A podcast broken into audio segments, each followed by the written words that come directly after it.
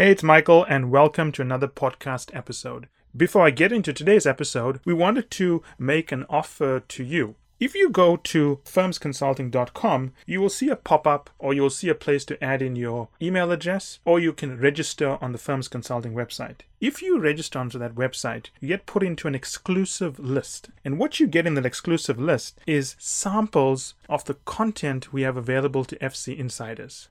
So, that said, I hope you enjoyed today's episode. Now, today's podcast is going to talk about one of the um, events or one of the issues that we deal with at Firms Consulting.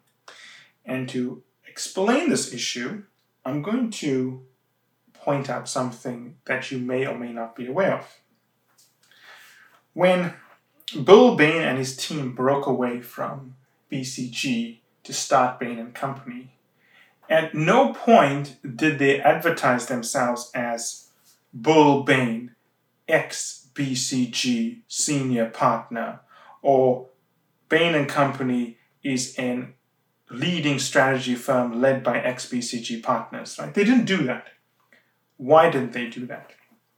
They didn't do it for a very simple reason.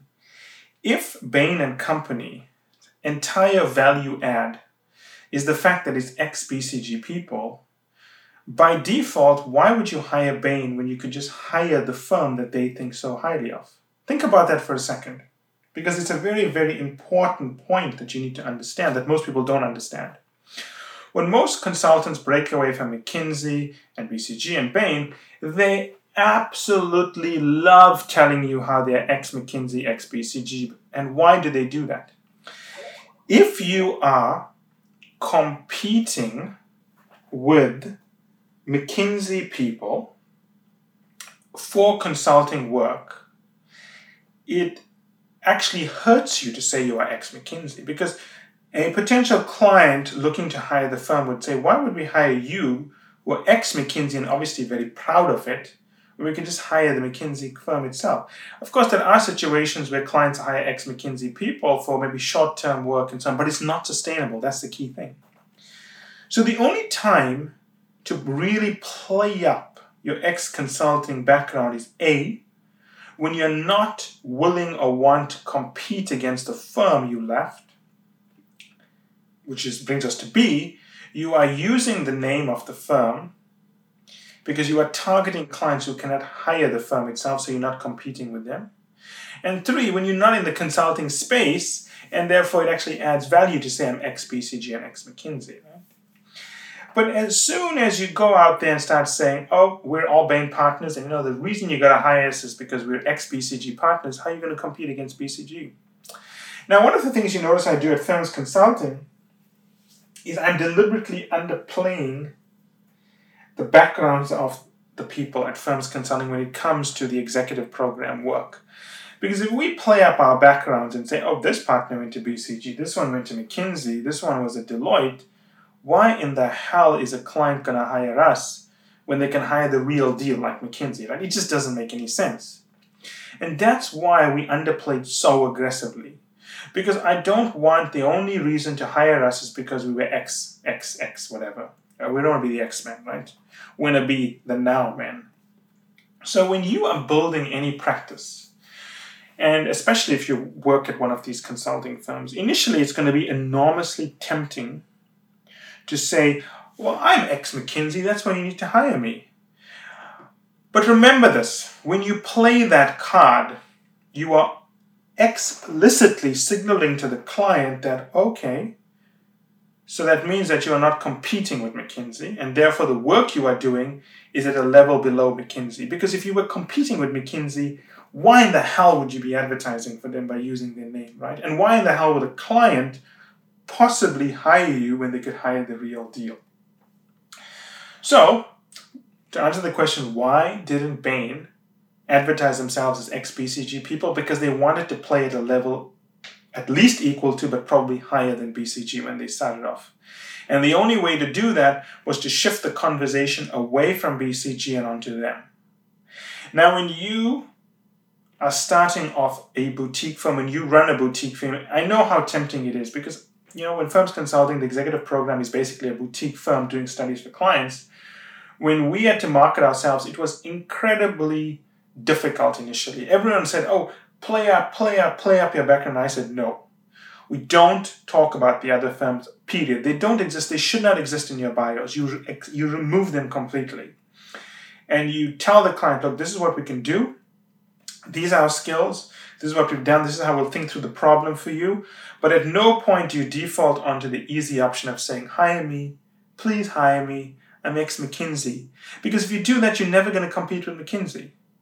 And if you are constantly building your assets and your marketing material and everything about you, that the fact that you're ex McKinsey and ex BCG, you are never going to break out of that orbit. You're going to be a little satellite orbiting BCG and McKinsey, and you don't want to be a little satellite. No one wants to be a satellite, right?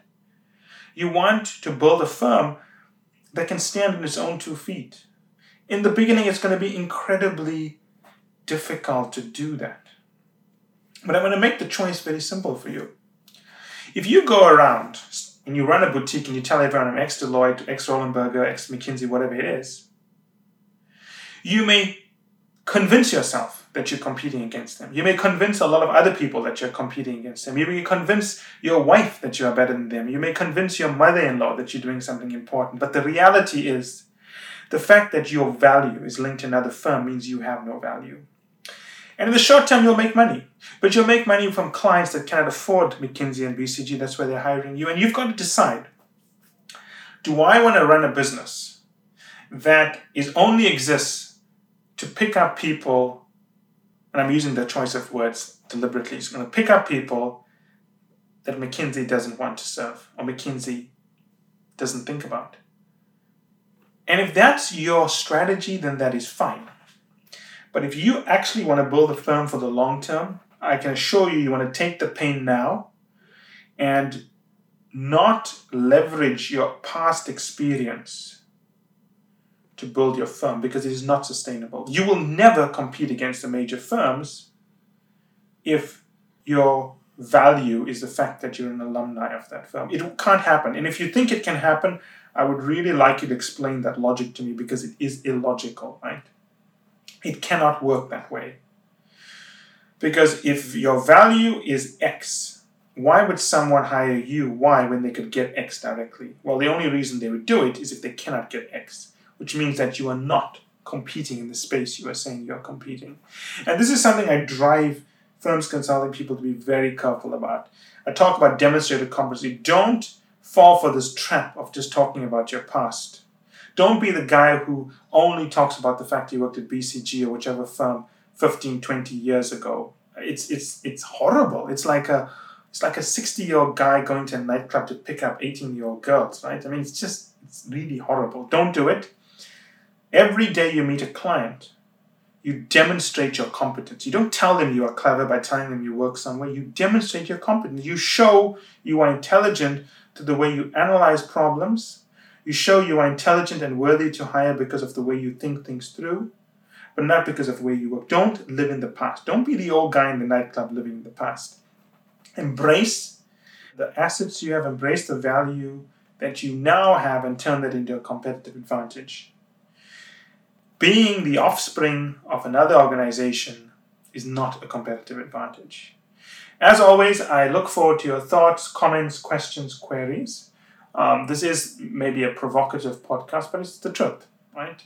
And I know how many people are trying to set up their own firms, but also people who work at um, some very large firms try to position themselves against other organizations. And I always tell people never ever go into a discussion raising the name of your competitor. Just don't do it because you're advertising for them. If you're running a boutique, never go in raising the name of your previous employee because you're just advertising for them. And the only time this is going to work for you if you're ch- targeting a different clientele, which now you have to decide do you want to be targeting subpar clientele, the subprime clients of management consulting, or do you want to target the best and go head to head against your previous employer? It's your choice. But whenever I meet a boutique firm, anyone, and we get a lot of people writing to us, they're so proud to tell us they're ex McKinsey and BCG. I will not hire them because the culture is wrong they're not demonstrating their value to me. They're kind of saying, "Oh, I worked at McKinsey, hire me." Firms Consulting says they only hire you know ex partners and ex directors, so hire me. But I haven't seen the value. Where is the value that you have independent of where you worked before. And that's it for today's episode. I hope you enjoyed it as much as I enjoyed doing the episode. Finally, I want you to remember that the only way to get access to our special offers, the only way to get our special pricing, and the only way to get samples of our content is to join the list on firmsconsulting.com. It's the only way also to get access to our unique advanced content that we make available to insiders. So if you want to get a sneak peek of things, test it out, see what's in there, this is the place to go. And finally, I want to thank you again for making us one of the largest podcast channels around the world for careers and for the 2 million downloads and counting.